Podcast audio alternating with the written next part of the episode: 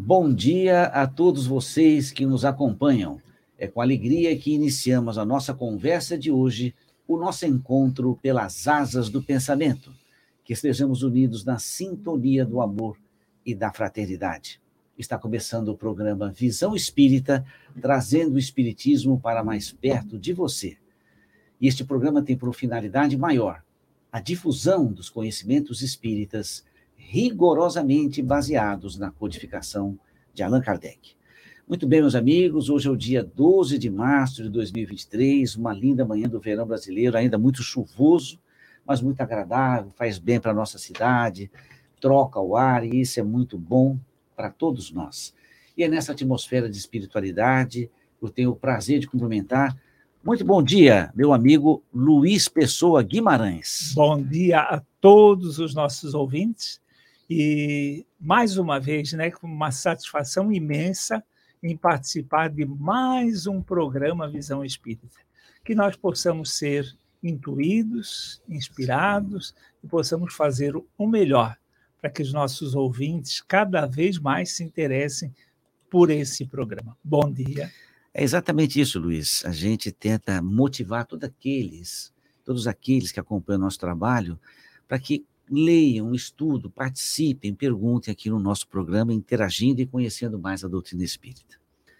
Muito bom dia, meu amigo Alain Diniz Souza. Bom dia, meu amigo Geraldo. Bom dia, Luiz. Bom dia, Sandro, que está aqui nos auxiliando na técnica. Logo, logo nós vamos pôr uma câmera para a gente poder ver o Sandro. Apesar que não ajuda, não é muito bonito, mas a gente vai colocar assim mesmo, para ele poder, de vez em quando, dar uns pitacos também. Não só ficar ali na técnica, né? Sandro também é um palestrante espírita, né? mas foi aí um voluntário que nos ajuda a tecnicamente poder estar no ar. Eu queria deixar um abraço para minha filhota, hoje faz 19 anos de idade.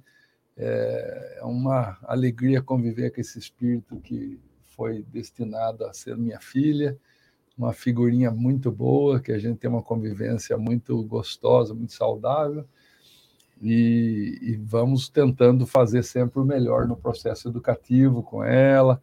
E ela também nos educa, né? É um processo bilateral a educação, né? Enquanto a gente está tentando educar um filho, o filho também está educando a gente de outras maneiras. E uma mera coincidência, né? Eu tenho uma neta que também se chama Júlia e hoje completa 17 anos. Olha aí que belezinha. Duas Júlias, então. Parabéns para as duas Júlias e que a gente tem um programa hoje recheado de coisas muito boas, já que falamos de duas meninas e nós vamos falar de filhos e filhas profetizarão. Sim, exatamente. Quem sabe, né? Quem sabe, né? Muito bem, meus amigos. O, o programa de hoje tem o título de Vossos filhos e filhas profetizarão. E é um título que chama atenção, ele é curioso, porque você fica imaginando exatamente esse processo acontecendo, predito por Jesus há mais de dois mil anos atrás. E como se tratava de uma personalidade sublime, divina, tudo o que ele dizia era uma verdade que ia ser descoberta ao longo do tempo. Os processos de amadurecimento da consciência iam acontecendo e tudo que ele falou a gente vai confirmando ao longo do tempo. E ao fazer o programa de ontem, eu sempre deixo para o final para escrever essa pequena introdução, porque eu vou tentando entender quais eram as intenções do Kardec ao escrever o texto, fazer os questionamentos, e assim eu escrevi em relação aos vossos filhos e filhas profetizarão. Ao estudarmos os evangelhos, percebemos que muitos assuntos ali expostos são mais complexos do que imaginamos e demandam um conhecimento maior e mais amplo sobre a vida. Precisamos evoluir, abre aspas, da consciência ingênua para a consciência crítica, fecha aspas. Alguns textos atribuídos a Jesus requerem raciocínios bem acima da média dos conhecimentos humanos. Há que se utilizar de recursos superiores da física e da química, da filosofia e da antropologia para servir de base para compreender o alcance de suas palavras. Jesus falou para toda a humanidade, para todos os tempos, na simplicidade de parábolas e conselhos particulares. Existem algumas palavras com um entendimento primário e imediato, e, por outro lado, encontramos passagens que persistem no vai e vem do raciocínio, buscando o melhor entendimento e a melhor compreensão, e assim permanecem como fatos ainda não explicados. A inteligência e o raciocínio são maravilhosos recursos da criatura humana. Todavia, acredito que a percepção e a intuição possam ser as novas ferramentas para desvendar os mistérios mais profundos. E é com essa introdução que a gente começa o programa Visão Espírita, mais uma vez, hoje no dia 12 de março. E antes que passemos aos nossos estudos, eu peço ao Sandro que coloque a prece inicial na voz da Terezinha Oliveira.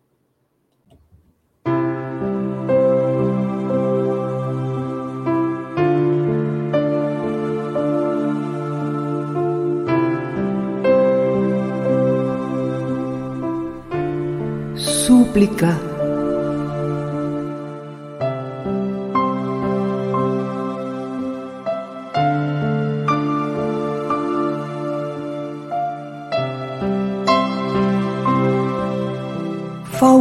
Tudo, mas não a fé, Senhor, que eu possa prosseguir sem desalento e sem cessar, embora a passo lento, na estrada que conduz ao teu amor.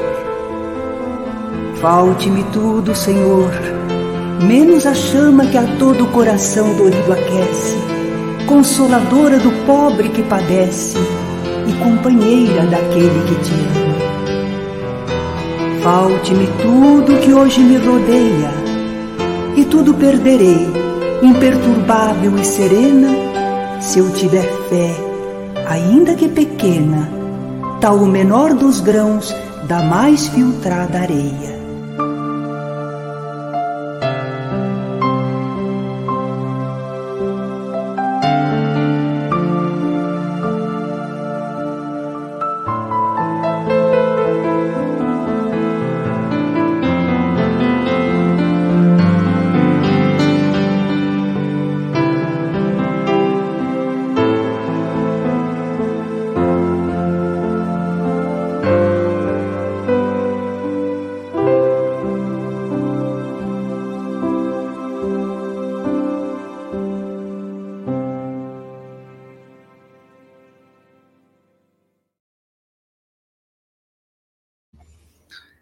Bem, meus amigos, com essa linda prece da Terezinha, nós estamos aptos a começar o primeiro bloco do programa Visão Espírita e hoje selecionamos o livro Vinha de Luz da coleção Fonte Viva, escrito por Emmanuel, utilizando a mediunidade de Chico Xavier.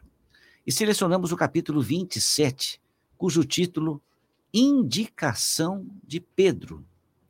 E a frase selecionada pelo bondoso guia se refere à Epístola de Pedro, primeira epístola, capítulo 3, versículo 11, quando ele diz: Aparte-se do mal e faça o bem. Busque a paz e siga-a. E o Emmanuel assim escreveu.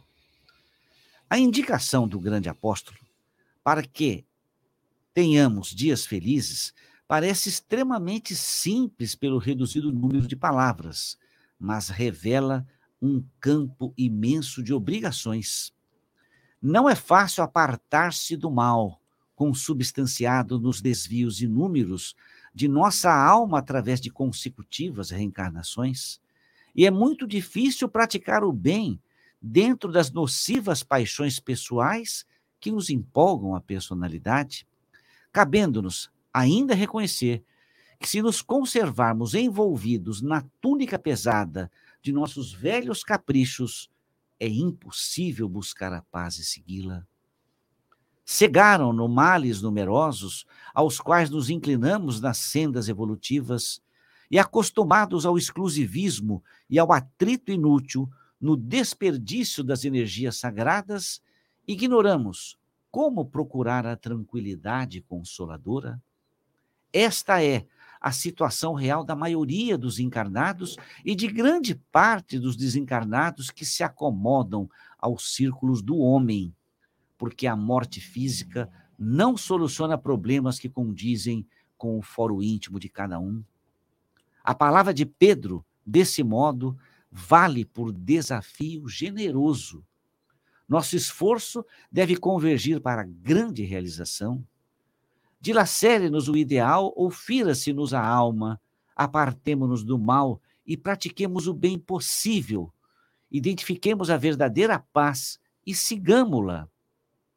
E tão logo alcancemos as primeiras expressões do sublime serviço referente à própria edificação, lembremos-nos de que não basta evitar o mal, e sim nos afastarmos dele, semeando sempre o bem, e que não vale tão somente desejar a paz, mas buscá-la e segui-la com toda a persistência de nossa fé.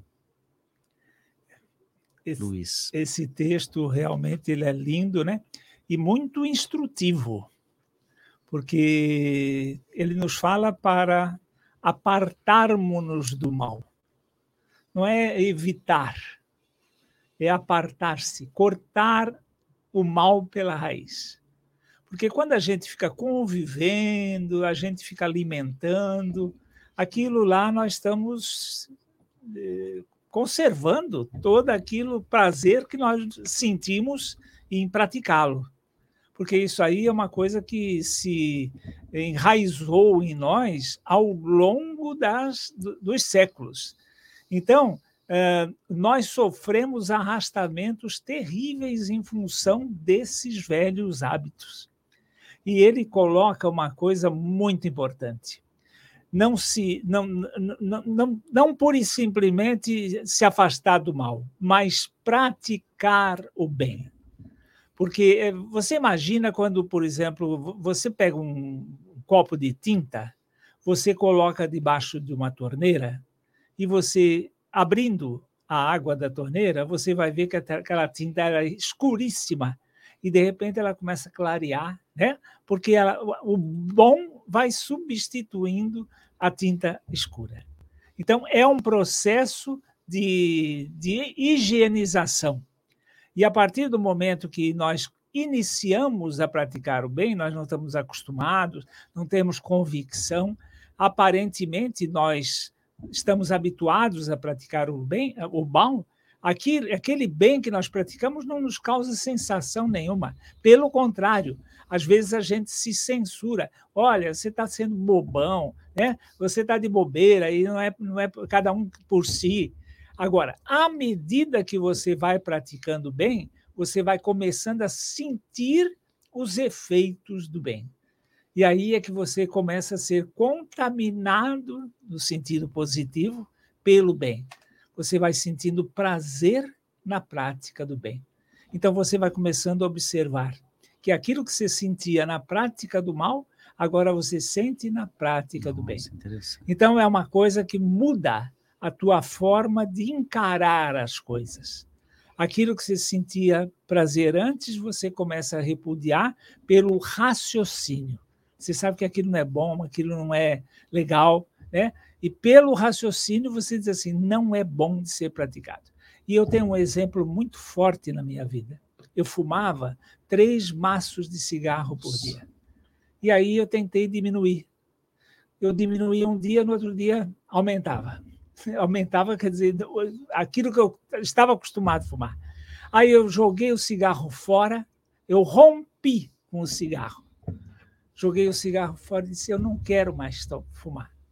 E a partir daquele momento eu sentia vontade, mas não fumava eu, cheguei a, sonhar com o cigarro depois de cinco anos que eu parei de fumar. Então você vê como aquilo é arraigado.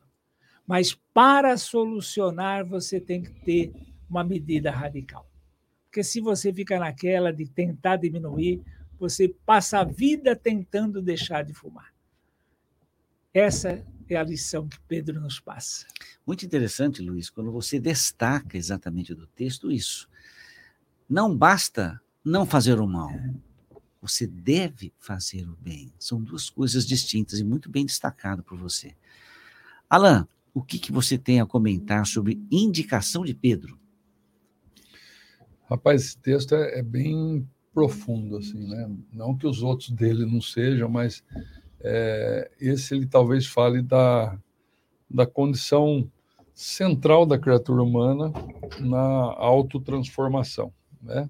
Nós realmente devemos é, nos apartar do mal. E isso, é, essa semana mesmo eu estava falando com uma pessoa, que a pessoa veio, não, porque você viu o que o outro lá fez e, nossa, ele estava inflamado falando daquilo, né? Eu falei, você concordou com o que ele fez? Não. Então pare de falar. Então deixa ele com o que ele fez. Para, muda o foco. Falei, encontra outro foco, encontra um foco da luz, um foco do bem. Vai dar o exemplo do bem para ele um dia talvez se inspirar em você. Agora você está se inspirando nele, está entrando na mesma sintonia do mal que ele fez. A partir do momento que você fica tripudiando em cima do mal que o outro fez, você está no mal junto com ele. Então sai desse mal, para até o comentário do mal. Você está fazendo o mal aumentar. Quando a gente faz propaganda do mal, a gente faz o mal aumentar. Né? E, e acho que a maior lição que a gente tem que, que pensar nisso aqui, porque a gente é muito bom em ver o bem e o mal no outro, né? Mas aqui é ver o bem e o mal dentro de nós. Como que eu me aparto ou me afasto do mal dentro de mim? Ah, Alan, mas eu não tenho mal dentro. Olha bem, olha lá nos cantinhos que você esconde de você mesmo, faz um, um exame de consciência, né? vai olhar cada detalhe da sua personalidade, da sua maneira de ser. A gente não tem como se afastar de nós mesmos. A gente tem que se afastar da conduta do mal que ainda está em nós. E para esse afastamento, só tem uma maneira, que é o que o Luiz acabou de falar: mergulha no bem. Mergulha no bem. Né? Tem até uma fala que é que é assim dita que é de um índio americano, né? É, não sei a, a, origem correta, mas a, a, ideia é boa, que ele fala assim, que dentro de nós nós temos dois lobos, um bom e um mau. Né? Qual aquele que se destaca? Qual aquele que eu alimento mais? Sim. Então, se eu sei que eu tenho um lobo mau dentro de mim e tenho um lobo bom dentro de mim, eu tenho que alimentar o lobo bom. De que maneira? Com coisas boas, conversas boas, leituras boas, amizades boas, boas no sentido de estar voltado para o bem. Isso eu não estou falando que a gente tem que ser iludido contra o mal, não é isso. Mas é não fazer propaganda do mal. Nós não podemos propagandear o mal e temos que fazer e focar no bem. Muito interessante, Alain. Enquanto você falava, eu lembrava, eu gosto sempre de fazer esse paralelo. Eu tenho por hábito, aonde eu vou, sempre falar o seguinte: existe o texto de um livro que nós lemos, mas entre as palavras de um livro existem imagens criadas por essas palavras, quase que formando um outro conteúdo. E quando a gente lê, por exemplo, a obra de André Luiz, a obra de Emmanuel, vamos citar Emmanuel, Emmanuel hoje é um espírito iluminado, guia espiritual do Chico Xavier, da missão do Chico, autor de dezenas e dezenas de livros, e todos o reconhecemos como sendo um espírito muito esclarecido. Mas quando a gente olha a história que ele mesmo contou dele mesmo, você vê que há dois mil anos atrás ele era um senador extremamente orgulhoso, vaidoso. Ele comungava com as autoridades judias de estar num circo vendo os cristãos sendo mortos pelos leões e almoçando. O Emmanuel de hoje fazia isso há dois mil anos. Se o Emmanuel de hoje faz, fazia isso há dois mil anos, o que, que nós fazíamos há dois mil anos? Então eu fico imaginando, todas as vezes que eu abro um capítulo desse, Luiz, eu não tenho a achar que essa, essa lição é para o Luiz, essa lição é para o Alain. Não, essa lição é para mim. O maior necessitado sou eu. Identificar, né? Identificar isso. Porque ele, ele faz um destaque aqui, Luiz. As pessoas, até por esclarecimento, por estarem influenciadas por alguma pessoa, faziam bem. E acabam se sentindo assim: eu sou um homem bom. Né? Na realidade, você está a caminho de ser um homem bom. Mas, como você mesmo disse, nós trazemos aqueles arrastamentos, Sandro, que eles são vivos dentro de nós. Você é aquele indivíduo do impulso. Porque você raciocinou, aquilo já é um comando que você tem para reduzir aquele impulso. Então, ainda, posso falar por mim, não por você, pelo Alan, pelo Sandro, mas ainda é vivo dentro de mim sintomas, impulsos, desejos que muitas vezes nós não teríamos coragem de comentar isso com alguém. Então, ainda nós estamos ligados a um passado pesado. Se o humano, há dois mil anos, assistia esses espetáculos trágicos, o que, que nós fazíamos? E é evidente que isso é vivo na nossa mente. E você vê o Emmanuel falar aqui de maneira extremamente humilde. Não é fácil apartar-se do mal. Por quê? Porque o mal está em nós. E a gente sente prazer em praticar. A gente sente prazer em praticar. Então, é, a, a indicação de Pedro, ela é perfeita. Sabendo da nossa limitação, da nossa pequenez espiritual, ele fala, olha, para a condição que você está, talvez o melhor caminho é faça o bem. Quem sabe você se acostuma, quem sabe isso vai ocupando o espaço de outra coisa que ocupava um espaço maior, e ao final dessa vida, quem sabe 99% era o mal, agora você está com 90%. E ele usa uma expressão interessante, o bem possível. O bem possível, claro. Né? Então, realmente, eu, eu, eu fico. É, eu, e gostaria de repetir para finalizar essa palavra do Pedro. Aparte-se do mal. Como você disse, parou com o cigarro. Aparte-se do mal mas faça o bem. Busque a paz e siga. E o fazer o bem foi começar a comer frutas. e aí eu senti a diferença. Muito bem. Então são esses os primeiros comentários do primeiro bloco do programa Visão Espírita. E estamos aptos agora a começar o segundo bloco. Que, aliás, Luiz e Alain, já mais uns, uns quatro meses, vamos ter que arrumar um outro livro para estudar né? devemos pensar que Olha, eu, daquela eu, forma, né? É, eu tenho um livro aí que é fantástico. Qual é? é o livro se chama Ceareiros de Volta. Ah, é, é do do Valdo Vieira. Do Valdo Vieira, Ceareiros de Volta. É, lindo, lindo, lindo esse livro. Eu vou até anotar, Luiz, porque Ceareiros de Volta, do Valdo, né? Isso. Muito bom. Muito bem. Entrando no segundo bloco do programa Visão Espírita, é o livro O Espírito do Cristianismo. O primeiro livro foi Parábolas e Ensino de Jesus. E nesse segundo livro do Caibá, como sempre, ele aborda um tema que eu gostaria muito de ouvir Alain e Luiz, Luiz e Alain falarem sobre isso. O pacto da traição. Existem textos dos evangelhos de Marcos, Mateus, Mateus, João e João.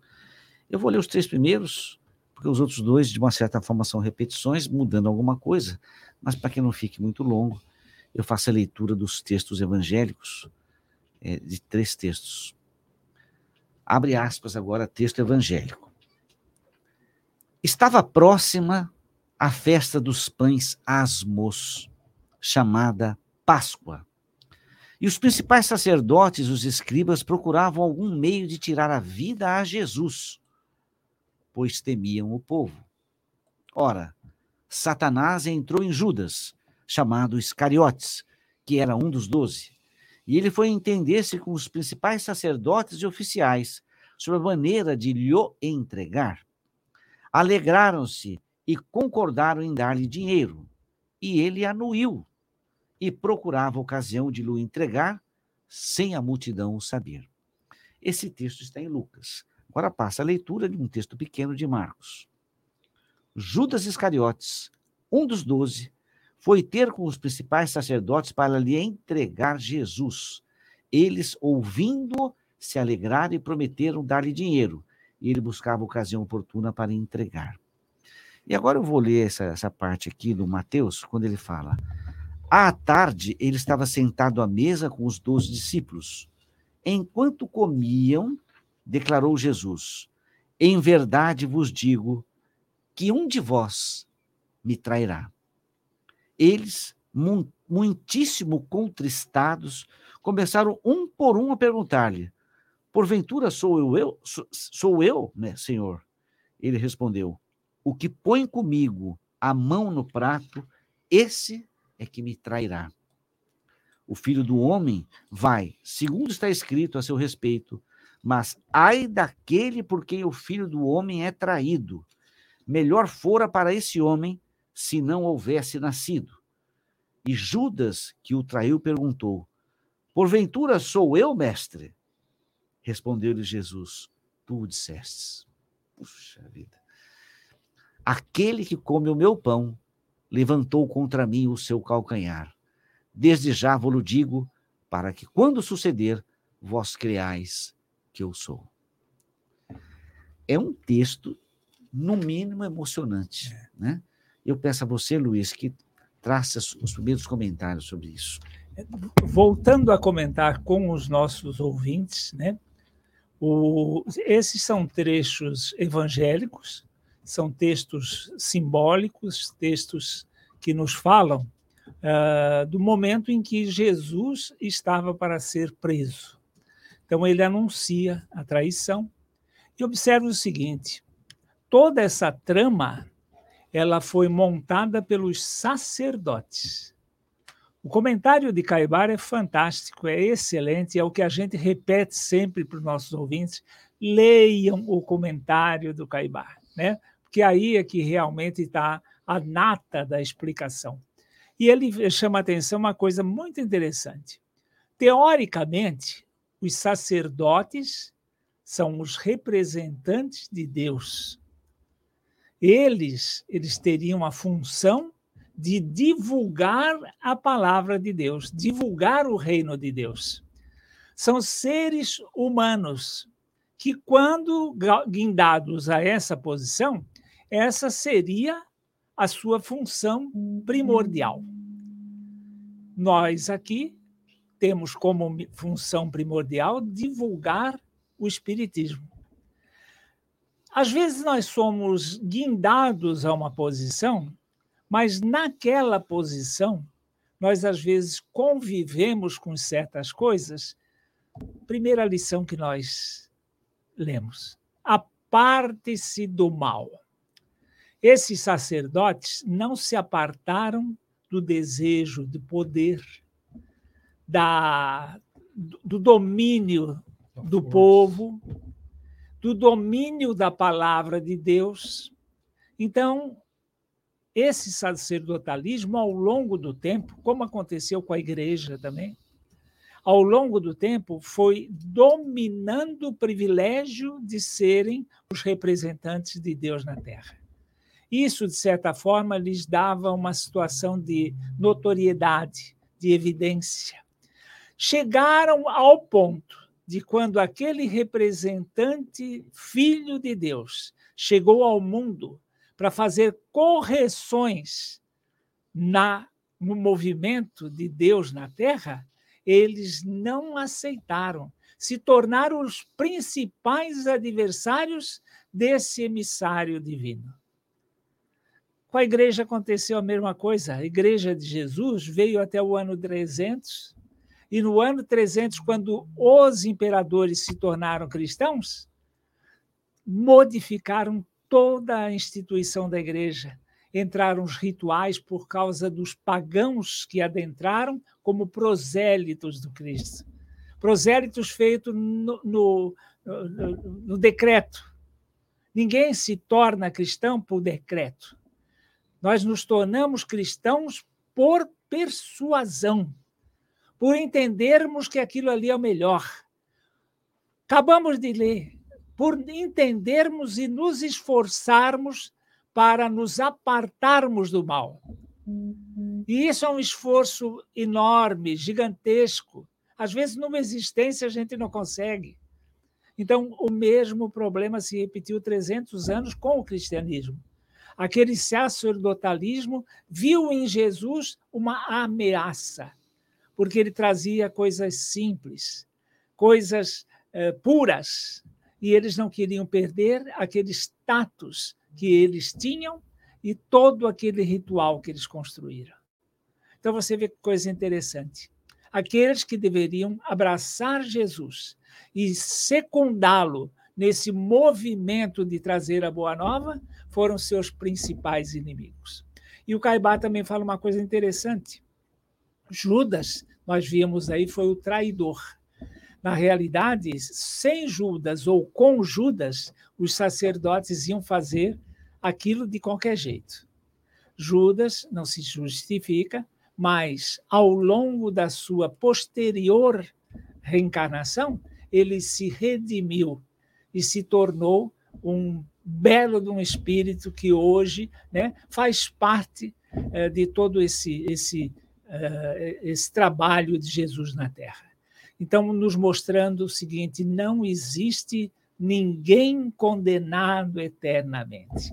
Jesus que traiu Jesus, eh, Judas que traiu Jesus, foi redimido pela sua própria, seu próprio movimento em reencarnações posteriores. Então, voltando a enfatizar, leiam Chute, porque o ensinamento maior ele está todo dentro daquilo que Caibá nos escreve ali. É isso aí. Gente. E é interessante, Luiz, isso que você falou, porque esses sacerdotes citados aqui no Evangelho são os mesmos sacerdotes de hoje. Pode ter mudado o nome, mas a estrutura continua a mesma.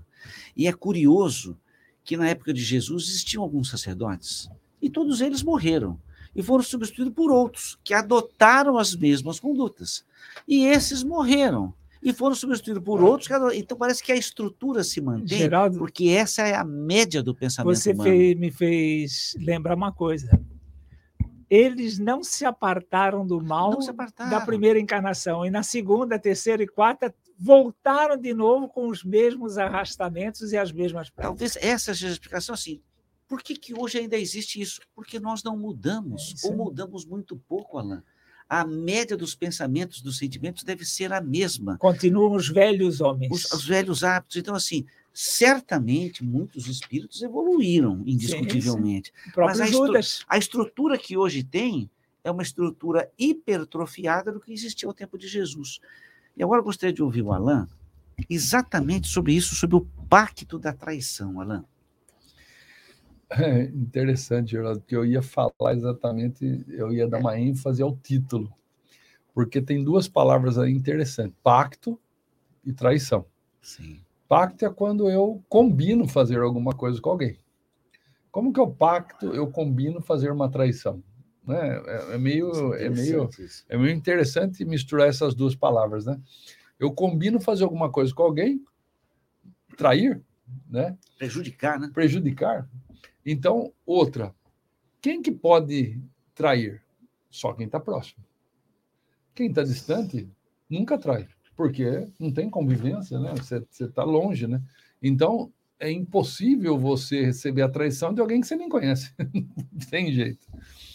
Agora, a gente ilustra bastante a traição de Judas, porque é, historicamente a Igreja Católica, principalmente, deu uma uma, uma importância muito forte a essa fala, né?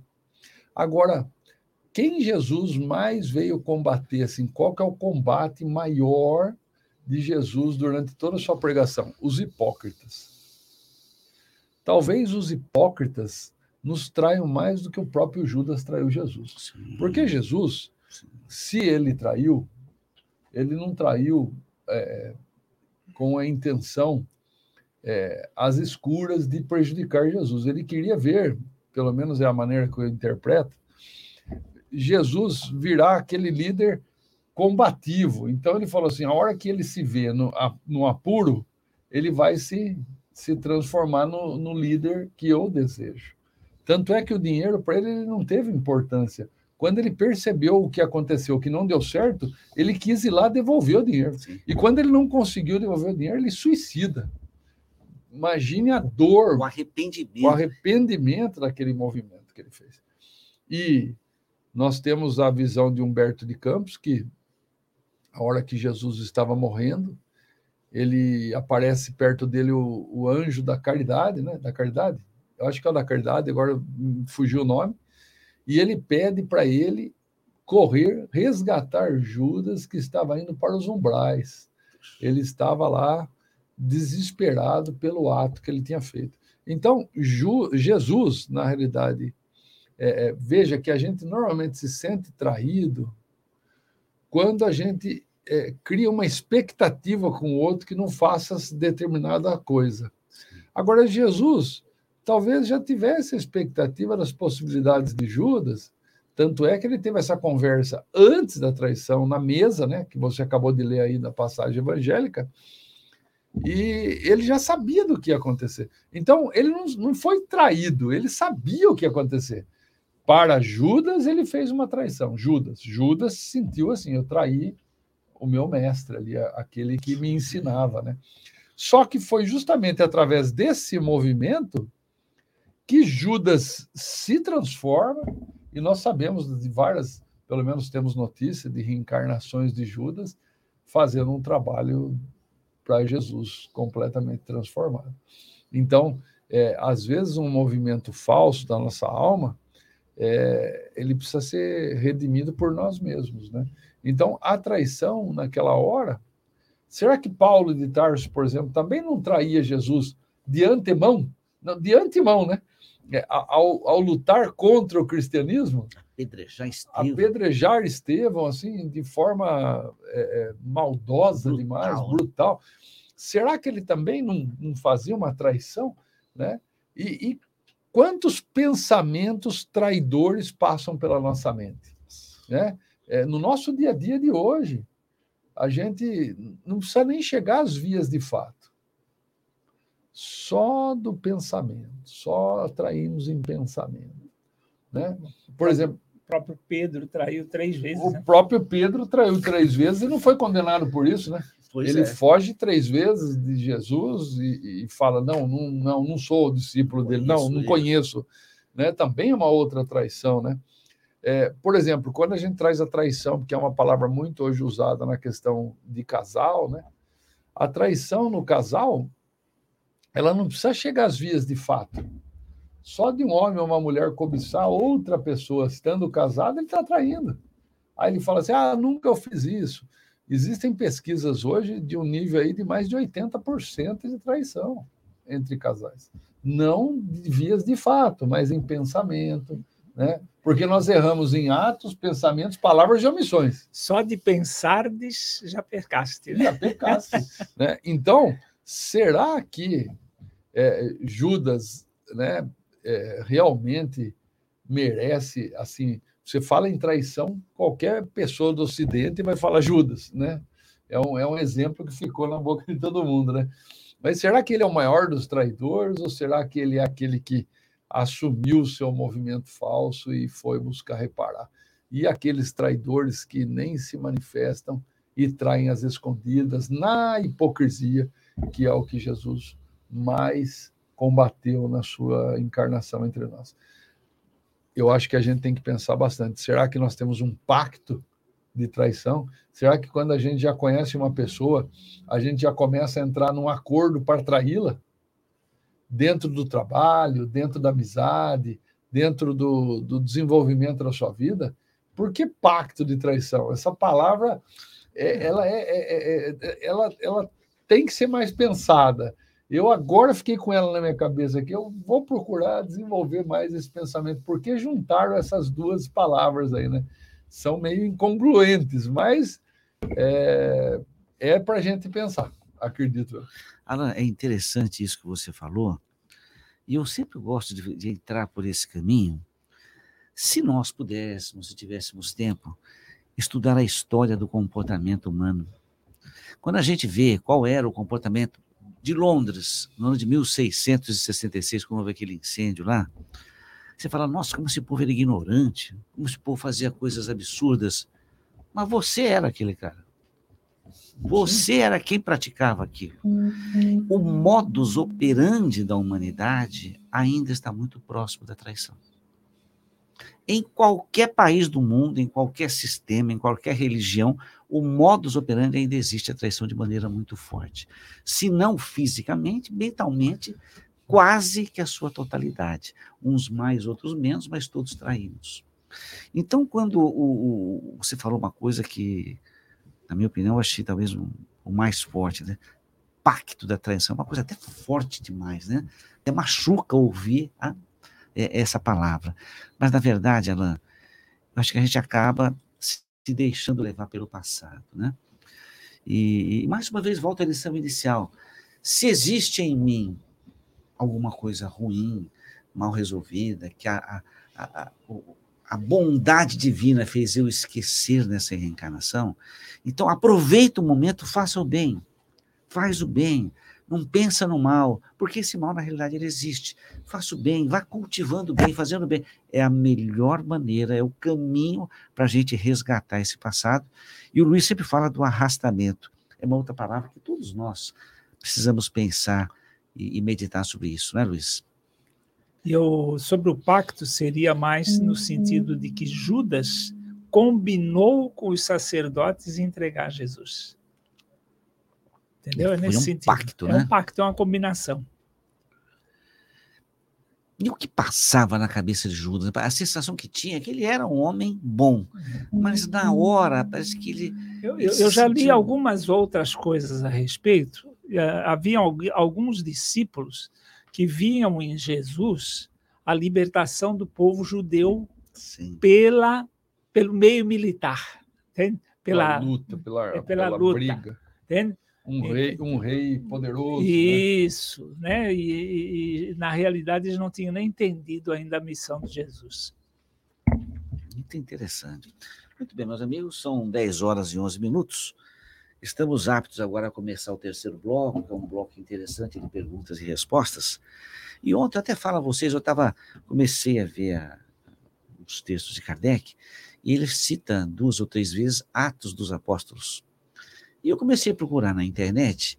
Existe um trabalho da FEB, Federação Espírita Brasileira, descrevendo o que é, o que foi, o que significa Atos dos Apóstolos, o texto. E ele descreve com muita propriedade, essa frase que eu peguei é desse texto da FEB.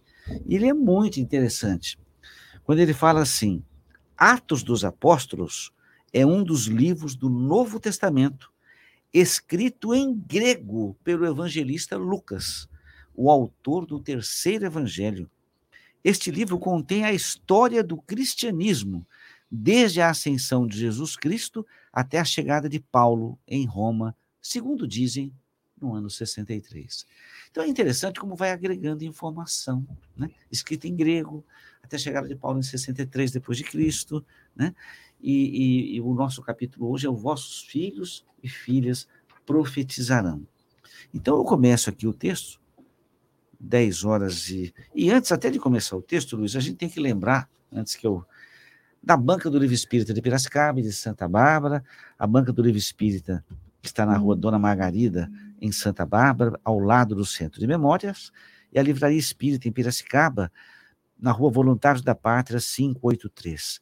Vale apenas a pena irmos nessas bancas e incentivarmos a divulgação da doutrina espírita. Ô, Geraldo, aproveitando que você está falando da banca do livro espírita, eu vou colocar aqui na minha frente aqui, Sandra, acho que ficou melhor assim, está aparecendo bem aí? Olha, nós aqui em Piracicaba, né, somos aqui patrocinados pela União das Sociedades Espíritas de Piracicaba. Todo ano, a Câmara Municipal dedica um dia que é conhecido como Dia de Allan Kardec. Esse mês, é, é, desculpa, essa comemoração vai ser no dia 11 de abril, no mês que vem, mais ou menos daqui um mês, né? Hoje é dia 12 de março, então mais ou menos daqui um mês dá para você se organizar. É, nós vamos receber aqui o Gesiel Andrade, é, com um tema O Homem que Conversou com os Espíritos. Gesiel tem várias obras, é um autor espírita aí já de um bom tempo, um grande estudioso, é, e é um encontro né, que a gente pode é, lá estar com muitos espíritas de Piracicaba e região que participam dessa comemoração. Então, fica o convite, coloque na sua agenda, 11 de abril, às 19h30, na Câmara de Vereadores de Piracicaba. Muito bem lembrada, Alain. Interessante fazer essa divulgação, né, para que todos possamos participar. Muito bem, então vamos começar o, o terceiro bloco do programa. E quando a gente vai lendo os textos do Kardec, eu fui fazendo as seguintes perguntas. Luiz, no versículo 17 e 18 do Atos dos Apóstolos, Lucas escreve o que Jesus teria dito abre aspas. Jesus dizendo: Nos últimos tempos, diz o Senhor, espalharei meu espírito sobre toda a carne. Vossos filhos e vossas filhas profetizarão. Vossos jovens terão visões, e vossos velhos terão sonhos. Naquele dia espalharei meu espírito sobre os meus servos e servas, e eles profetizarão. Um texto desse está estampado que ele é alegórico, que ele é simbólico, é recheado de informações. E é interessante perguntarmos ao Luiz, com toda a experiência que tem, qual o entendimento espírita sobre essa frase pe pega nesse texto? Espalharei meu espírito sobre toda a carne. Porque é bom que aquele que está nos ouvindo, ao ler esse texto, relembre do seu comentário. O que Jesus quis dizer? Espalharei meu espírito sobre toda a carne. Ele quis dizer a respeito da eclosão da mediunidade. Então, é exatamente os pontos né, onde nós temos o contato com o mundo espiritual. É através da mediunidade, das, dos diversos tipos de mediunidade que existem, inclusive incluindo aí também os contatos através dos sonhos. Ah, falando que nós iríamos profetizar, esses, eh, eh, esses fatos já ocorriam com a humanidade. A Bíblia está cheia de, de, né, de, de, visões, de anjos, de profetas que, que faziam profecias a respeito do que iria acontecer no futuro, de sonhos que eram interpretados. O, o caso mais famoso, aquele sonho que José, que o faraó teve e que José interpretou dos sete anos de vaca magra, sete anos de vaca gorda, né? Então, é, na realidade, ele, ele multiplicou esses fenômenos que eram esporádicos na humanidade, ele multiplicou. Então, isso se tornou comum, né? se tornou popular, a ponto de chegar ao ponto que Kardec foi chamado a examinar isso, que era uma brincadeira né, das mesas girantes, e ele então eh, pôde captar que era esse intercâmbio que passaria a se processar de forma sistemática entre o mundo espiritual e o mundo material. São duas humanidades, encarnada e desencarnada, que sempre tiveram influência uma sobre a outra, mas só que de uma forma uh, disfarçada, não percebida. E Kardec veio popularizar isso nós viemos ter consciência que nós somos influenciados pelos espíritos, que fazemos intercâmbio com eles, o próprio, o próprio texto que nós lemos inicialmente, na prática do mal, muitas vezes nós estamos trocando com o mundo espiritual certas intenções que eles gostariam de fazer com alguém e fazem por nosso intermédio. Então, pelo que eu entendi, Luiz, Acredito que um dos objetivos da mediunidade é trazer informações, conhecimentos àquele que está encarnado. Sim. Que haja essa troca. É, o, to, to, aliás, um, o, o, maior objetivo o maior é objetivo esse. é Exatamente. esse. Então, quando você fala que Jesus disse que espalharei meu espírito sobre toda a carne, aí ele vai, vai eclodir a mediunidade, vai haver uma, uma manifestação maior... do Espírito Santo que a igreja dos chama. espíritos e muitas pessoas se beneficiarão com novas informações. Sim, sem sombra Isso seria espalhar o Espírito sobre toda Exatamente. Eu, eu, eu adicionaria mais uma coisa. Sim. Isso nós, com o Espiritismo, temos que explanar. Intensificar. Por, intensificar, porque é exatamente colocar a candeia no velador, para que Sim. todos saibam, todos tenham consciência que isso é um fato Sim. e não pode ser escondido. Alan, eu tenho vários amigos de outras religiões. Aliás, a maioria dos meus amigos são todos de outras religiões. E eu vejo muitos deles se apoderarem de uma palavra que é profetizar. Ah, na minha igreja, fulano profetizou. É, ele estava lá no encontro e o, a esposa profetizou. Passa a ser um verbo muito utilizado em outras religiões. E aqui o título é Vossos filhos e filhas profetizarão. Eu achei interessante trazer essa palavra, como Alain gosta dessas coisas. A pergunta é, Alain, qual o sentido da palavra profetizar nesse texto? Vossos filhos e filhas profetizarão. Pontinhos, terão visões. No seu entendimento espírita, filosofia, espiritismo, O que você poderia dizer da palavra profetizar? Bom, primeiro eu queria perguntar qual a sua religião. A minha é espírita. Você é? Eu não sou da religião espírita. O espiritismo, para mim, não é religião. Né? Então, até esse, essa, essa, essa brincadeira aí que eu estou fazendo com o Geraldo é para esclarecer uma coisa. Kardec imaginava o espiritismo no meio de todas as religiões. Então, quando a gente, em algum momento do espiritismo, transformou o espiritismo em religião, se foi o espírita que transformou ou foi outro que transformou o espiritismo em religião, nós acabamos criando uma barreira de entrada do espiritismo nas outras religiões. Então, porque se a gente entender como uma ciência humana o espiritismo, que ela pode auxiliar todas as religiões, a gente começa a fazer um serviço, acho que melhor para o espiritismo. Mas só aproveitei o gancho para perturbar o meu amigo geral. Já que ele me perturba, a gente perturba de volta, né, assim, Luiz?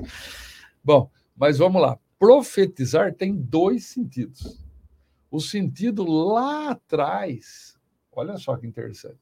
É, eu fui pesquisar essa palavra já lá uma, uma vez que eu, eu, eu pego essas palavras assim, eu vou falar o que será que ele queria dizer é, com essa palavra. Né? Exatamente. O profetizar dessa época, ele tinha um outro significado. Era a pessoa servir de intermediário entre Deus e os homens. Hum, Olha que interessante. Interessantíssimo isso. Então, naquela época de Jesus, o profeta seria aquele que era intermediário. Era um inspirado. Não, ele era intermediário entre Deus e os homens. Ele fazia mil um, meios. De mil meios. Ele fazia um elo de ligação para Deus. Né? Então, teoricamente, todo líder religioso deveria ser um profeta. Deveria ser aquele que é, liga. Né? O que, que é religião? O, brincando com a mesma palavra, religar, religação com Deus. Então, todo religioso é aquele que profetiza, teoricamente, segundo essa etimologia da palavra lá de trás, que proporciona, que facilita, que, que de alguma forma é, é, cria meios para que as pessoas se reconectem com Deus. Né? Se nós somos criados por Deus, a gente não tem que conectar, a gente tem que se reconectar, porque conectado a gente sempre está. Nós estamos mergulhados em Deus. Deus é o criador de tudo. Né? Deus, nós estamos in, é, in, inseridos em Deus de alguma forma. Então é nós buscarmos essa nova ligação com Deus. Então quando ele fala vossos filhos e filhas, ele está falando assim: todas as gerações futuras profetizarão, auxiliarão a religação com Deus. É lógico, porque aí tem até um ponto e vírgula, se você ver lá. Porque eles falam, ele fala assim: profetizarão, ponto e vírgula. Né? Tem um ponto e vírgula. É. E vossos jovens, além de profetizar, terão visões. Então, às vezes, é, a gente imagina assim que a profetização aqui é, é, assim, é sempre é, é, espiritual, mediúnica, vendo o que vai acontecer.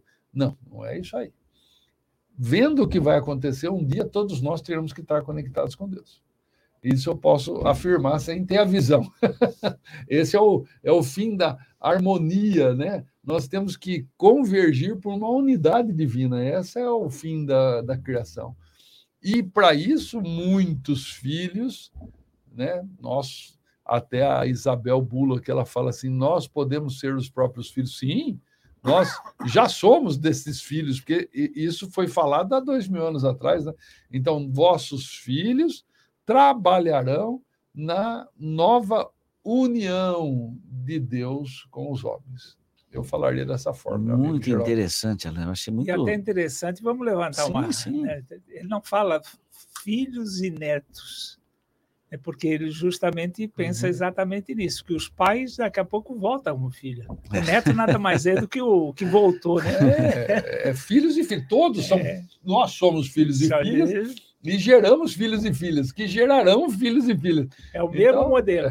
E é interessante isso que o Alan falou, que o Luiz falou, porque ele fala exatamente isso. Espalharei meu espírito sobre toda a carne, vossos filhos e vossas filhas profetizarão, utilizando as, as informações do, do Alan. Vossos jovens terão visões e os velhos terão sonhos. Se você olhar isso sob a ótica da mediunidade, se encaixa certinho, a chave na fechadura. Né? Quer dizer, é exatamente isso. Alan, mais adiante o Kardec vai vai descrevendo e vai falando. E ele fala um assunto que é muito interessante. O, o, progresso da humanidade nem sempre ele foi homogêneo e nem sempre ele teve a mesma velocidade. Houve época que a evolução andou a 20 por hora, depois a 50, depois a 10. Tem gente que fala que até andou para trás, depois voltou a andar para frente. E parece que por um muito tempo a humanidade ficou congelada em algumas ideias difícil de se desvencilhar. Estou explicando isso porque eu vou fazer a próxima pergunta, que é assim ao Luiz. No primeiro parágrafo do item 60, que é o anúncio de Kardec, lemos de Kardec: a decadência das velhas ideias que se debatem em vão desde o século contra as ideias novas. Quer dizer, as ideias velhas se debatendo, morrendo, porque estão surgindo ideias novas. E o Kardec coloca isso. E eu pergunto, na visão espírita, quais são essas ideias novas, Luiz, que vieram balançar a estrutura das velhas ideias? Principalmente a imortalidade da, da alma e a comunicação com os espíritos. Se pensava que, inclusive, se mencionava muito que Moisés tinha proibido a comunicação com o mundo espiritual. É, e realmente ele proibiu ao povo judeu fazer esse intercâmbio, porque estava começando a haver abuso.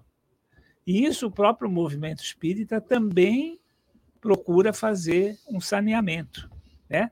que diz que a comunicação com o plano espiritual tem que ser uma, um objetivo sério. Né? Então, o materialismo dominava a sociedade na época.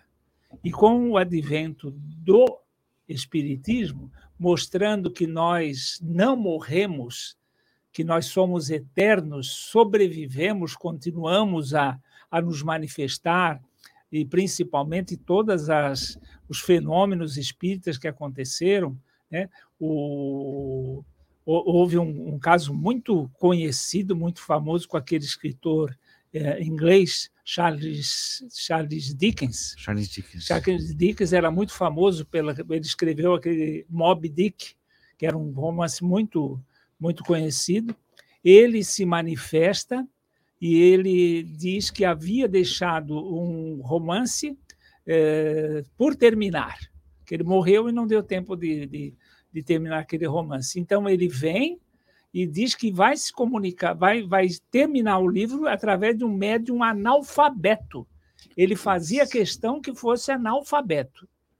E aí, após o término do romance, ele pede que os críticos de arte dele em vida examinassem aquela obra e eles dessem o seu veredicto.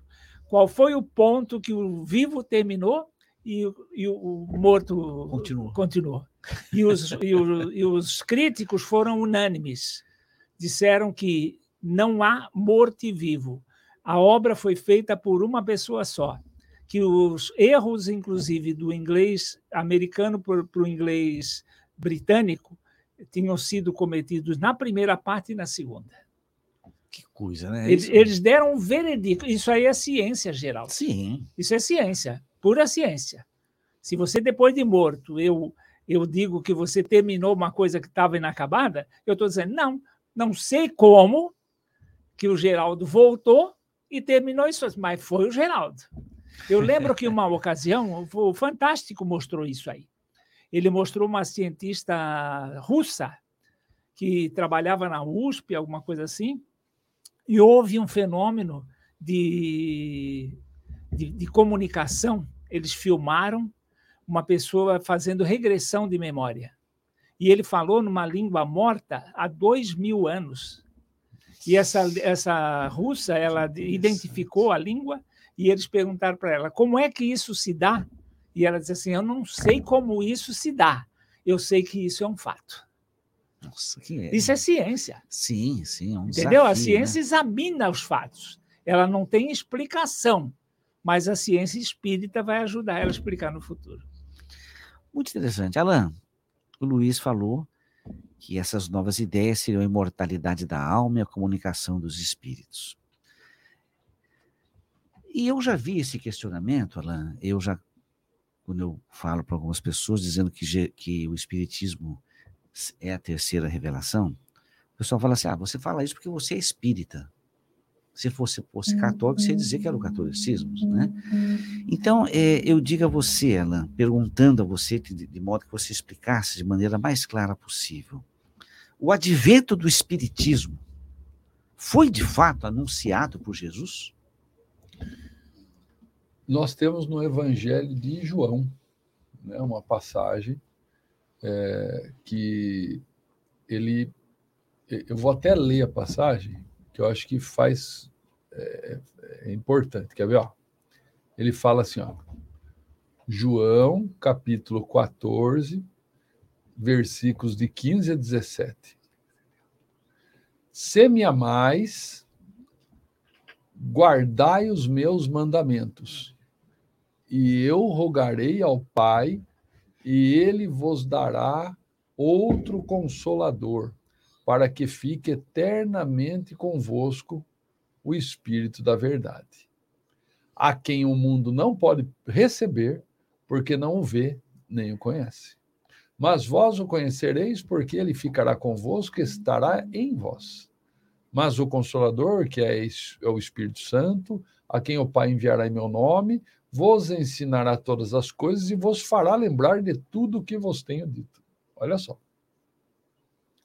Eu acho que a grande palavra aí, eu, eu prefiro até falar que o Espiritismo é o consolador prometido por Jesus do que falar que é a terceira revelação. É, eu, eu, eu prefiro falar isso. Porque ele porque descreve um contexto. Aí, ele né? descreve um contexto. Quando a gente fala que é um consolador, o consolador ele não resolve tudo. O consolador ele nos alivia da nossa carga. Então, Jesus, ele fala assim, enviará um outro consolador. Então, quer dizer que Jesus já foi um consolador. Quer Exatamente, dizer, né? Acaba com aquela discussão que o consolador é a volta de Jesus. Isso. Né? Ele até fala: enviarei um outro, outro consolador. consolador. E esse outro consolador não dá para a gente ver, né? então não vai ser um encarnado.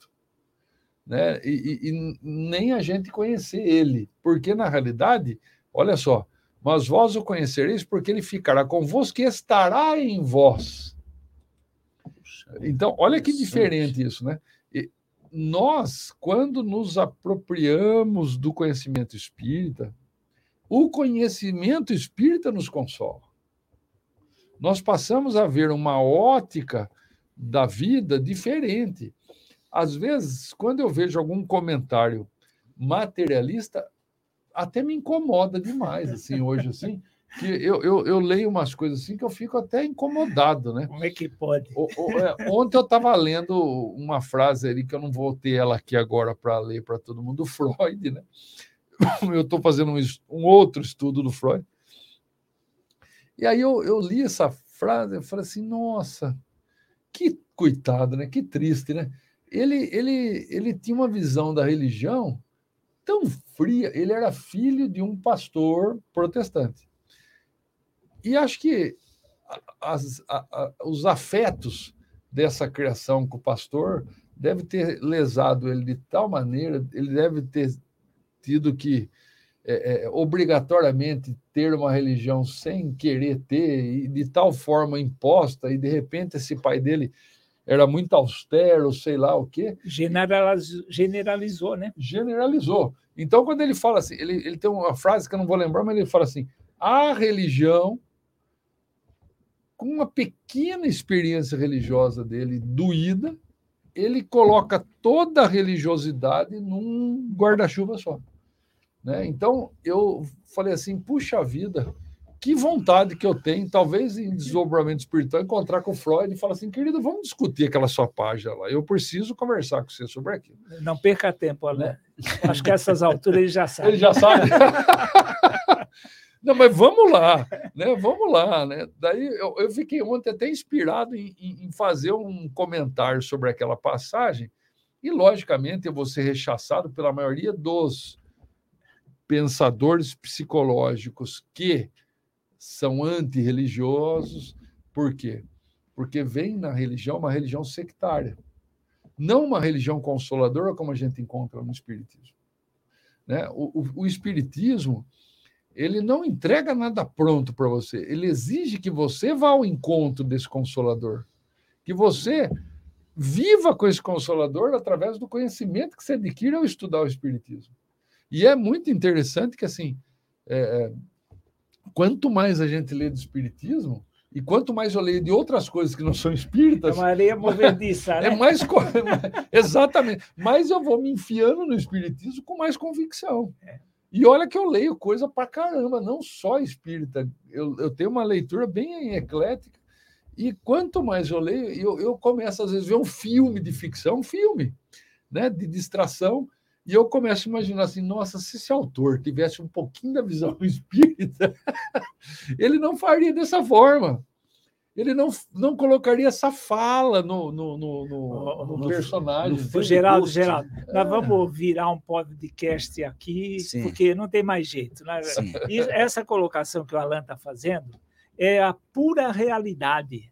Você estudando, você vê cada cientista que mergulhou no Espiritismo não teve retorno. Sim. Não teve retorno. Agora, a, o pessoal analisa o Espiritismo por superficialmente e conclui superficialmente. Sim. Entende? o conhece. grande problema é não examinar. Eu tenho uma fra... tem uma passagem, aquele Oshorovitz, que era um Sim. espírita, ele diz uma frase fantástica. Ele diz assim: quando eu me lembro que William Crookes na academia declarando-se espírita, eu me envergonho, eu me enrubeço de lembrar que eu dei aquele sorrisinho malicioso quando o pessoal largou o pau do, do William Crookes. Ele não era espírita. Os outros cientistas caíram matando em cima do William Crookes. Ele deu a risadinha dele, como que diz assim, é bobão, né?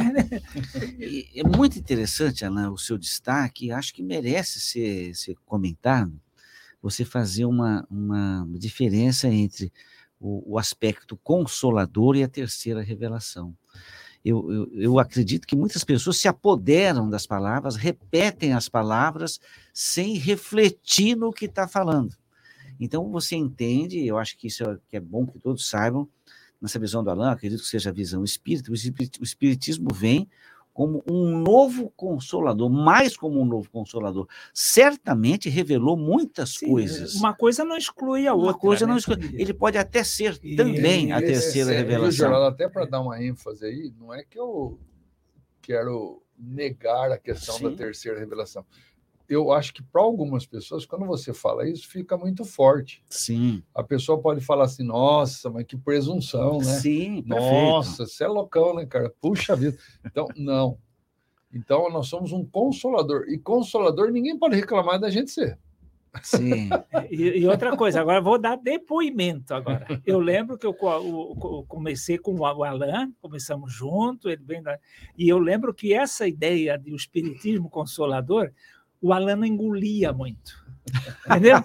Quer dizer, você veja. Mas era não é, jovem. Não, não, não é isso. É o, o, o, Kardec não aceitava a reencarnação. Sim, no começo. Né? Exatamente. Né? Então, é isso que eu digo. Não engula bolinha. Engula coisa dissecada. Hoje, Digerida. ele fala com propriedade. Sim. Porque ele entendeu. Sem dúvida. Entendeu? Se ele tivesse engolido, ele estaria recitando aqui que o Espiritismo é o Consolador. E é interessante, Ana, isso que você falou, e é muito. É, é, naquele livro, acho que Mães de Chico Xavier, já comentei aqui, é, o, o, filme inteiro é interessante, é. mas aquela cena do Caio Blatt, em que ele é um repórter, não fala qual é o jornal, mas seria um grande jornal de São Paulo, que ele teria ido para investigar se o Chico Xavier era um charlatão. E ele senta meio do meio para o fim, e ele vê que cada mãe que recebia a mensagem do seu filho chorava, se emocionava, agradecia e saía melhor. E as que não recebiam iam chorando, se deprimindo cada vez mais. E ele olha ao lado e vê uma mãe sofrendo. E cada vez que o Chico fala, ó, oh, eu recebi um espírito, ela esperava que era o filho dela. E intimamente ele começou a torcer para que fosse o filho dela. Quer dizer, ele mesmo sendo materialista, ele entrou nesse, nesse clima e é quando anuncia o filho dele, ele se emociona, o filho da moça, ele se emociona, fala, nossa, que bom, né? Quer dizer, é, você acaba... vê que a, a, manifestação do filho da moça teve outro, outro fim. Né? Outro consolo. Outro né? consolo. é muito interessante você vê que, é, que aspecto interessante. É. Né? porque os espíritos perceberam esse movimento. Imagina o. Falou, vou pegar ele é também. isso aí, direto. Muito bem, dando sequência aqui, são 10 horas e 40 minutos. Eu coloquei é, para a gente ler o item 62 e vou fazer a pergunta para o Luiz, né? Luiz, eu vou ler o item 62, que é pequenininho, está no Evangelho de Mateus. Ora, quando o Filho do Homem vier em sua majestade, acompanhado de todos os anjos, sentar-se-á sobre o trono de sua glória, e estando todas as nações reunidas diante dele, separará uns dos outros, como um pastor separa as ovelhas dos bodes, e colocará as ovelhas à sua direita e os bodes à sua esquerda. Então o rei dirá aos que estiverem à sua direita: Vinde vós, que tendes sido abençoados por meu Pai. E, e assim vai. Lendo esse texto, Luiz, eu pergunto a você: como entender esse versículo tão simbólico, tão alegórico, segundo a concepção da doutrina espírita? A doutrina espírita ela preconiza que nós estaremos passando, o planeta Terra estará passando para um outro estágio. Né? Hoje é um planeta de provas e expiações, onde o mal impera. Né? Eu diria que os nossos anos né, estão no auge desse mal imperando. E esse planeta ele migrará para a situação de um planeta de regeneração. O que, que significa isso? O mal que hoje impera ele deixará de imperar. Não é que ele deixe de existir.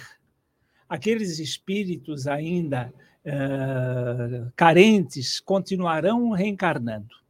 E eu vou dar um exemplo muito prático. Hoje nós temos, por exemplo, de dentro da cadeia, criaturas alugando pessoas para botar fogo em ônibus.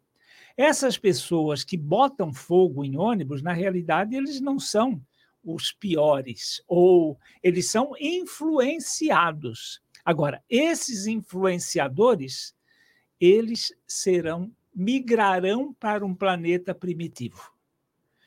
Os políticos, existem aqueles políticos que fazem movimento visando uh, corromper, e tem aqueles que são corrompidos, né? que eles foram influenciados e, e migraram para esse. Então, esses espíritos que são a causa primária do mal, eles migrarão para planetas de primitivos. E isso, de uma encarnação para outra, o plano espiritual faz num tapa. E você acha então que esse texto ele é realmente simbólico? É, é simbólico, totalmente simbólico. Ele, ele fala de carneiro e bode. Sim. Eu, entre carneiro e bode, eu até gosto de comer os dois. Mas agora, você não diz que o bode é, é o ruim, o carneiro. Ele dá um exemplo: separar o joio do trigo. Sim. Né? Então, ele, ele, esses espíritos que são os responsáveis, o foco do mal, eles migrarão para outro planeta eles, eles não terão mais condições de reencarnar, por enquanto, na Terra. Daqui a pouco esses espíritos se modificam, eles automaticamente voltam né, com a cabecinha refeita.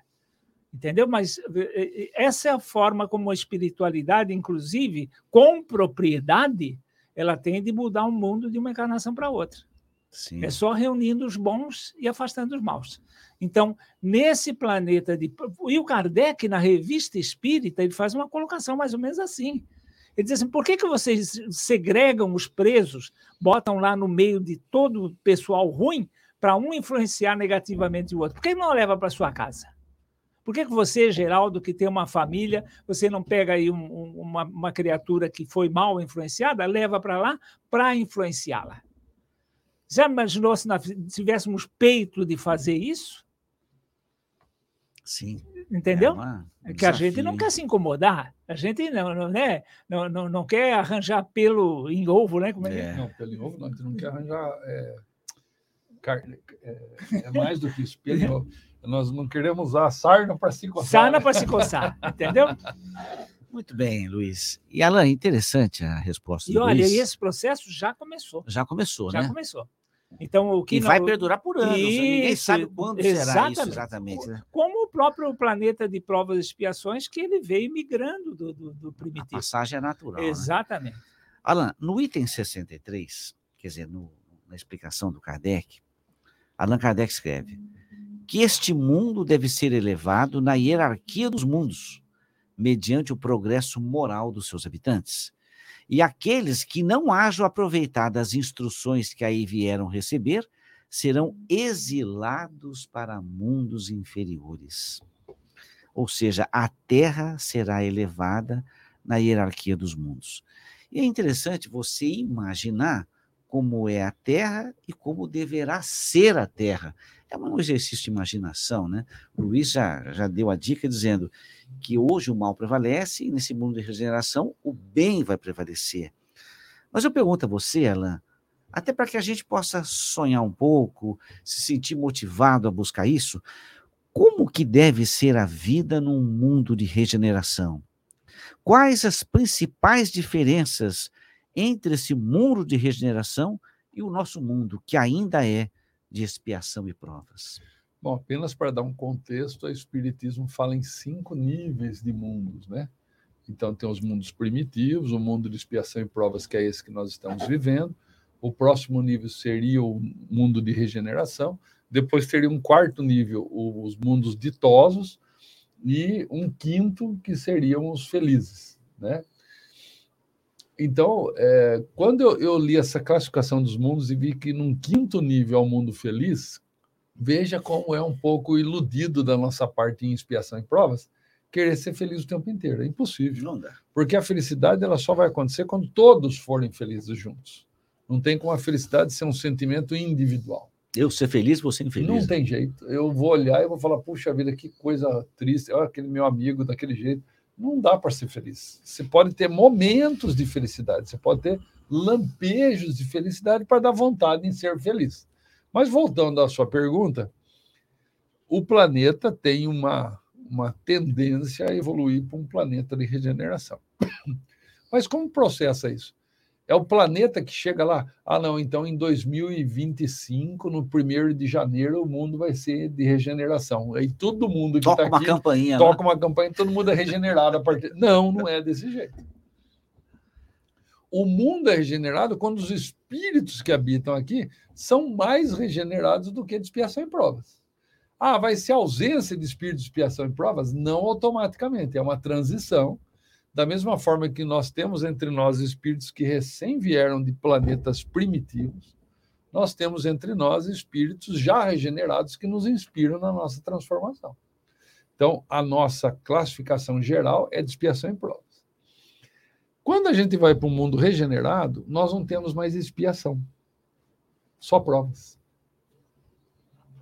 A gente não mais sofre expiações do que nós fizemos. Nós passamos por provas para nos melhorar. Ah, então existirá provas, né? Provas, não expiações. A gente não mais vai estar lamentando erros do passado. Nós vamos estar aspirando progressos do futuro. Porque no de expiação e provas nós lamentamos muito o nosso passado, ainda um pouco difícil na nossa vida. Então, num planeta de regeneração, veja aqui a palavra, vou usar a palavra exatamente que o Luiz usou. O bem prevalece sobre o mal. É a ausência do mal? Não. Ele prevalece sobre o mal. Há uma tendência do bem se destacar mais. A gente vai falar mais do bem do que do mal. Mas como são provas, nem todo mundo passa. Então, ainda assim, nós vamos ter espíritos, eh, nós mesmos seremos recém-egressos num planeta de regeneração, saindo de um planeta primitivo, e nós seremos ainda bem rudimentares em viver num planeta de regeneração. Vivemos sei lá quantos mil anos num planeta de expiação e provas. Agora, e os espíritos que não conseguirem vaga para estar num planeta de regeneração? Eles são eliminados? Não. Eles são mandados não para mundos inferiores, inferiores à regeneração, para mundos que ainda continuam em expiação e provas. Eles vão para lá para continuar sua evolução, até chegar o momento de poder estar num planeta de regeneração, já não ter mais tanta coisa a expiar. Então, é um processo que vai depender de cada um de nós em ser espírita. O que é ser espírita, segundo o livro dos Espíritos? É fazer a transformação moral e fazer todo o esforço do mundo em dominar suas más inclinações. Isso vai te dar ingresso num planeta de regeneração.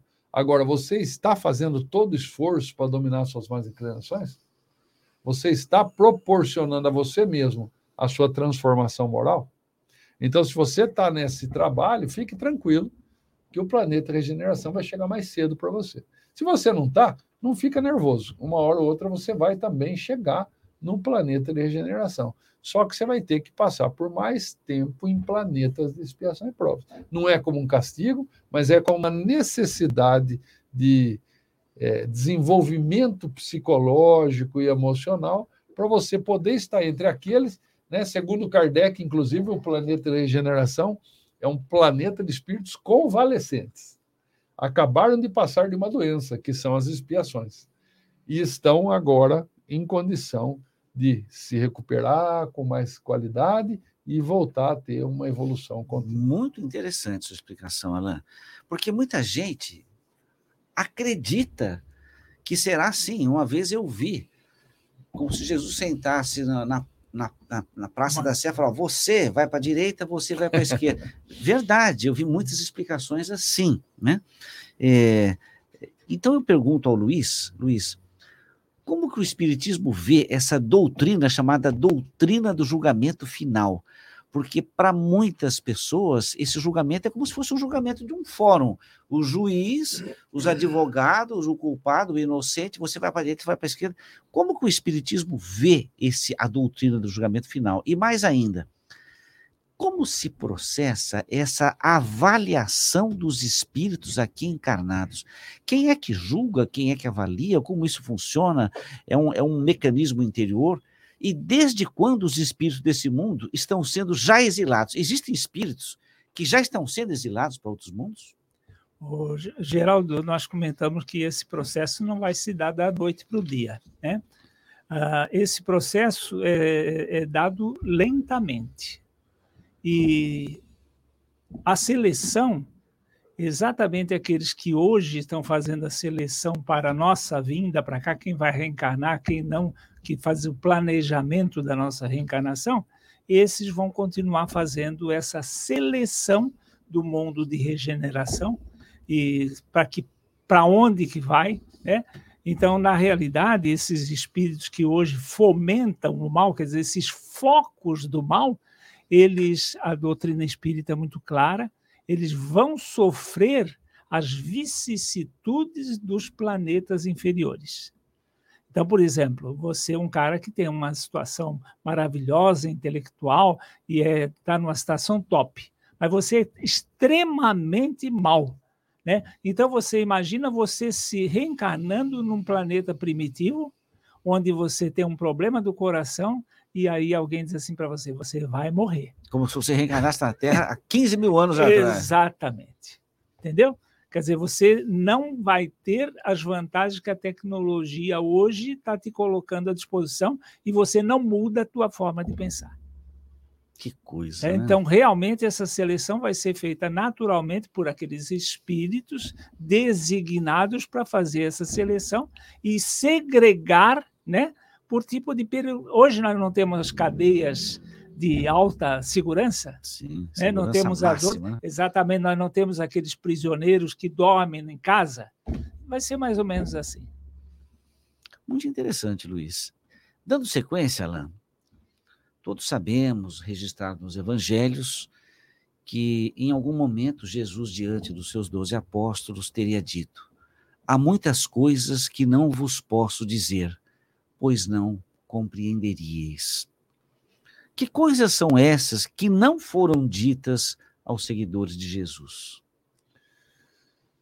Ah, o conhecimento ele tem que ir, ir, subindo degrau a degrau na vida, né? Então, Jesus, por exemplo, ele, ele falava assim: há muitas moradas na casa do meu pai ele tinha que falar alegoricamente, porque se ele falasse assim, ó, existem bilhões de estrelas, planetas, planetas, constelações. como que alguém podia acreditar nele? Ia falar assim, esse cara está viajando. Ia, ia deixar tudo doidinho. Ia ficar doido, né? Então, aí os caras falaram, o que será que essa história de moradas, né? Será que... Daí o cara ficava nesse pensamento e, e aquele que talvez abstraiu um pouco mais ia mais longe. Aquele que tinha menos condição ficava lá no nível mais raso e a vida passava. Ele podia, há dois mil anos atrás, falar abertamente de reencarnação? Como que ele ia explicar? Se até hoje você fala de reencarnação para alguém e a pessoa fala assim: ah, você está viajando, cara, como reencarnar? Eu já escutei essa frase, né? Então, é, é, imagine há dois mil anos. O né? Nicodemos pensava que era você velho entrando no útero da sua mãe de novo. Sim, sim. É, era, era, o pensamento da época. não, o pensamento da época não, o pensamento de muitos. De muitos. Né? Então, assim, ainda hoje, né? Então, muitas coisas, aqueles espíritos encarnados na Terra naquele momento eram muito primitivos ainda. Eu, eu não sei falar para você quando foi que nosso planeta mudou de planeta primitivo para de, de expiação e provas. Mas eu acredito que naquele momento a gente tinha muito espírito no planeta ainda primitivo, né? primitivo. né? O, muito rudimentar. 20 mil anos atrás. É, era, né? ela pela, a, vida era pela força, pela briga, pela luta, era um negócio assim de. Sobrevivência. É, sobrevivência básica mesmo, né? Fundamental. Então, como que o espírito primitivo vai entender alguma coisa que a gente entende hoje. Da mesma forma que eu acredito que daqui a uns dois mil anos a gente vai estar num outro programa Visão Espírita naquela época, falando assim, cara, esses caras em 2023 falavam cada uma, cara. E achava que sabia. E achava que sabia, eles eram muito atrasados. Eu, Geraldo, eu penso assim que, o, por exemplo, essa série Fonte Viva Sim. é um dos elementos que comprovam isso que Jesus está colocando de um versículo bíblico, Sim. ele tece duas páginas de comentário. Ele multiplica. Né? Exatamente. Então você joga, são cinco obras, a 180 obras cada uma, dá 900 comentários, 900 comentários. Sim. 900 versículos, versículos é, comentados, é isso imagine isso. Luiz, é, o pensamento humano sempre, infelizmente, compara as coisas divinas com as coisas terrestres. Quando você vê em filmes, ou então num julgamento real, a condenação de um réu, é, nem sempre, mas pelo menos no passado era mais assim, existia junto com a condenação a raiva, o rancor. Você está condenado, você vai para a cadeia, qualquer coisa assim. E é comum as pessoas perguntarem como conciliar o julgamento final. Quer dizer, imagina se Deus condenando com raiva alguém diante da bondade infinita do Criador como que se junta julgamento final, a doutrina do julgamento final, com a bondade sublime do Criador? Se julga exatamente como alguém que está educando. Né? Você, quando educa, teu objetivo não é castigar, o teu objetivo é corrigir. Existem até julgamentos que o cara é condenado e é dito explicitamente isso: você está condenado, quer dizer, o que você fez não se faz mas você vai pagar uma multa de 5 mil dólares. Entendeu? Então, na realidade, é uma condenação do ato. Então, esse gesto, por exemplo, do exílio para um outro mundo seria um, uma correção. Um, um objetivo educativo. E educativo. Você, com todo o conforto que nós temos aqui, meu filho, você ainda continua fazendo essas besteiras. E outra coisa, não é. É o fato de você querer impingir isso aos outros. Pior ainda. Pior ainda. Você não, não se, se contenta em poder fazer aquilo. Você quer impingir aquilo a todo mundo. Então, realmente é uma mente doentia que precisa ser corrigida. E é assim que você faz. Né? O teu filho não age certo, você priva ele de uma série de, de, de, de privilégios que ele tem. Exatamente. Ele precisa sentir, e é o que Deus faz conosco através da dor. Você não lembra aquele livro uh, do, do Castelo Branco, Camilo Castelo Branco? Memória de um suicida. Memória de um suicida. Que ele coloca um Camilo Ele fica 70 anos no umbral, no olha, umbral, no Vale dos Suicidas. É, e ele ficou Nossa. isolado. Ele Meu ficou Deus, isolado. Até o ponto de ele trincar. Sim? É isso aí. Ele trinca e, e sente a falta de alguém. Alan, você como um, um, um profissional na área da, da psicologia, da filosofia, todos nós lidamos, mas eu acredito que você talvez lide mais com as pessoas que vivem esses grandes dramas da depressão, da tristeza, dos conflitos pessoais e passam a enxergar a vida de um modo preto e branco, com muita tristeza. Que mensagem se poderia dar ao nosso público para mostrar onde estão configurados na vida, na nossa vida terrena, os sinais da bondade de Deus, da bondade infinita de Deus. Se você pudesse falar, olha, aqui é uma, é uma é- está claro a bondade de Deus nesse exemplo, nessa situação. Eu e o Luiz, eu não sei qual de nós dois começamos com essa frase, que já é antiga, nossa, e vão se perdendo os começos das coisas. A gente sempre brincou que Deus age escancaradamente em nossa vida. Eu acho que foi o Luiz que falou a primeira vez isso e eu comprei a ideia. Ele não disfarça. Deus não disfarça. Só que o que acontece? Nós que temos os olhos fechados para ver. Então, a, a- a bondade de Deus, a- só da gente poder, hoje, nesse domingo delicioso, estarmos juntos falando de coisas boas. Hoje chegamos a 55 pessoas ao vivo com a gente, então estamos conectados a 55, não pessoas, né? 55 conexões, tem pessoas com duas, três pessoas ouvindo. Com todas estas pessoas num domingo de manhã, para mim é a bondade de Deus. A gente está com saúde, está em condições mentais de comentar, né? Eu acho que tudo isso é bondade divina. O, o- da gente, né, hoje está podendo estar no estúdio, isso aí tudo é bondade divina. Agora, muitas pessoas chegam às religiões, todas elas, esperando transformações materiais na sua vida, ou esperando a ausência do mal. Só que se nós estamos num planeta de expiação e provas ainda, nós temos o que expiar, senão a gente não estaria mais aqui. A gente já estaria no planeta de regeneração. Então é natural que na nossa vida nem tudo sejam flores. Vamos encontrar algumas coisas espinhosas. Não tem problema. Isso faz parte do processo. Agora, como eu vejo esse espinho? Como maldade de Deus ou como a bondade permitindo que eu me desgoste de um movimento falso que eu fiz lá no passado e estou tendo uma nova oportunidade de transformação? Não é me, me apaixonar pela dor, aí é uma outra doença. Mas é entender que a dor é uma ferramenta que me leva de volta ao amor. Então a bondade de Deus, ela está em toda parte, só da permissão da gente estar encarnado, para mim isso já é uma prova assim, enorme da bondade de Deus. Agora, cada um de nós individualmente, ao observar a sua própria vida, vai ver em quantos momentos que você pode olhar e perceber que se não fosse Deus naquela hora, Sim. você sozinho não ia dar conta. Né? Então, acho que ela, ela é escancarada, essa bondade e essa presença de Deus na nossa vida. Alan, uma vez eu ouvi de uma pessoa que um dos exemplos da bondade de Deus é situar ao nosso lado uma pessoa que fale de amor, que seja bondosa, que seja amiga, que seja fraterna.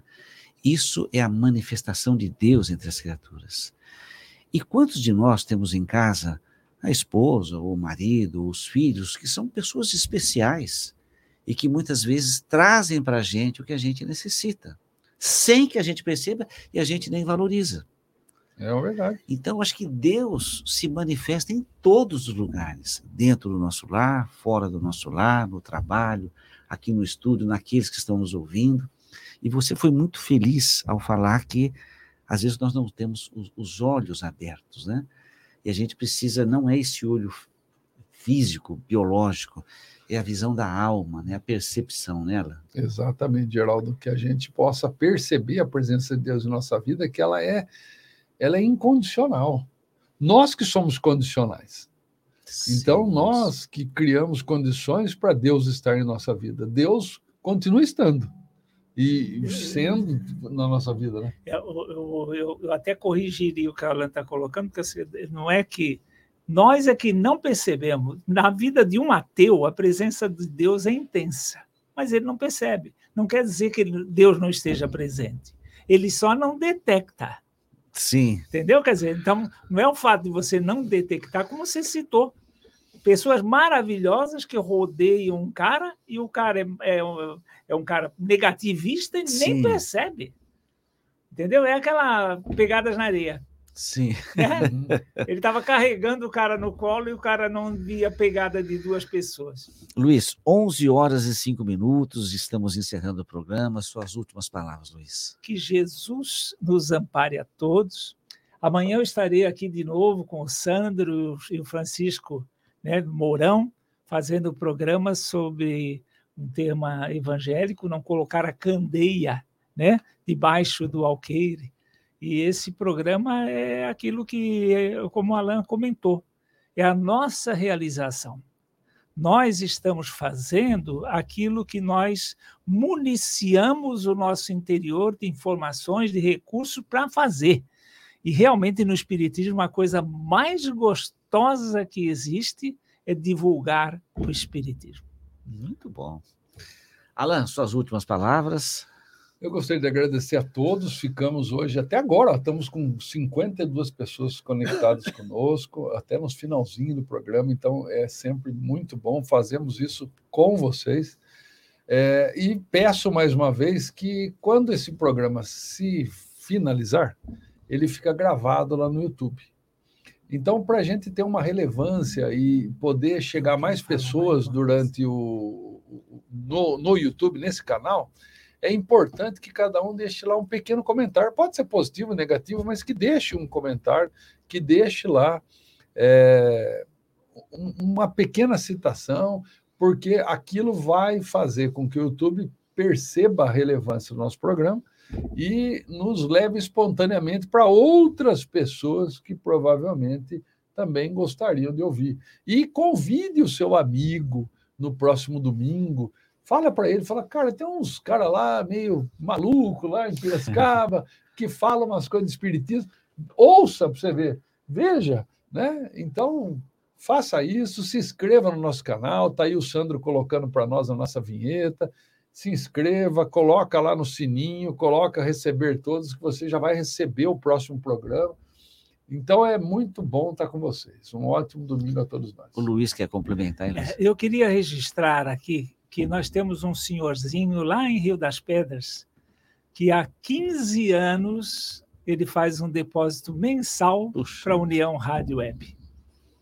E ele eh, é um aposentado, coitado, a aposentadoria dele deve ser mínima, mas há 15 anos, e eu sei disso porque ele manda o dinheiro na minha conta e eu transfiro para a União Rádio Web. E nós estamos precisando de colaboradores. O Wilson está a mil. É, nós temos que dar graças a Deus que o Wilson é formado em comunicação. Ele está fazendo desse estúdio aqui realmente um negócio de primeira linha, sim, primeira sim. qualidade, e ele está querendo fazer coisas que ele não tem dinheiro para fazer.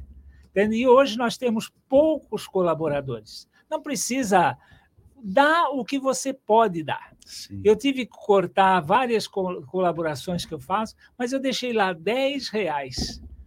Não parei de colaborar com aquela instituição, mas deixei aquilo que eu podia colaborar. Então, nós convidamos a vocês que possam incrementar esses recursos. Aí é 10 reais por mês, dá o que você pode. Né? Mas uma vez por mês, coloca lá que nem o nosso senhorzinho de Rio das Pedras que há 15 anos ele faz isso. Obrigado, Geraldo. Queria agradecer aqui ao Sandro o carinho, a competência de fazer esse programa funcionar. Agradecemos a Deus e aos bondosos amigos que nos assistem do outro lado da vida e que nos permitem realizar mais um trabalho de divulgação da doutrina espírita. Uma boa semana a todos nós. Nos encontramos domingo que vem.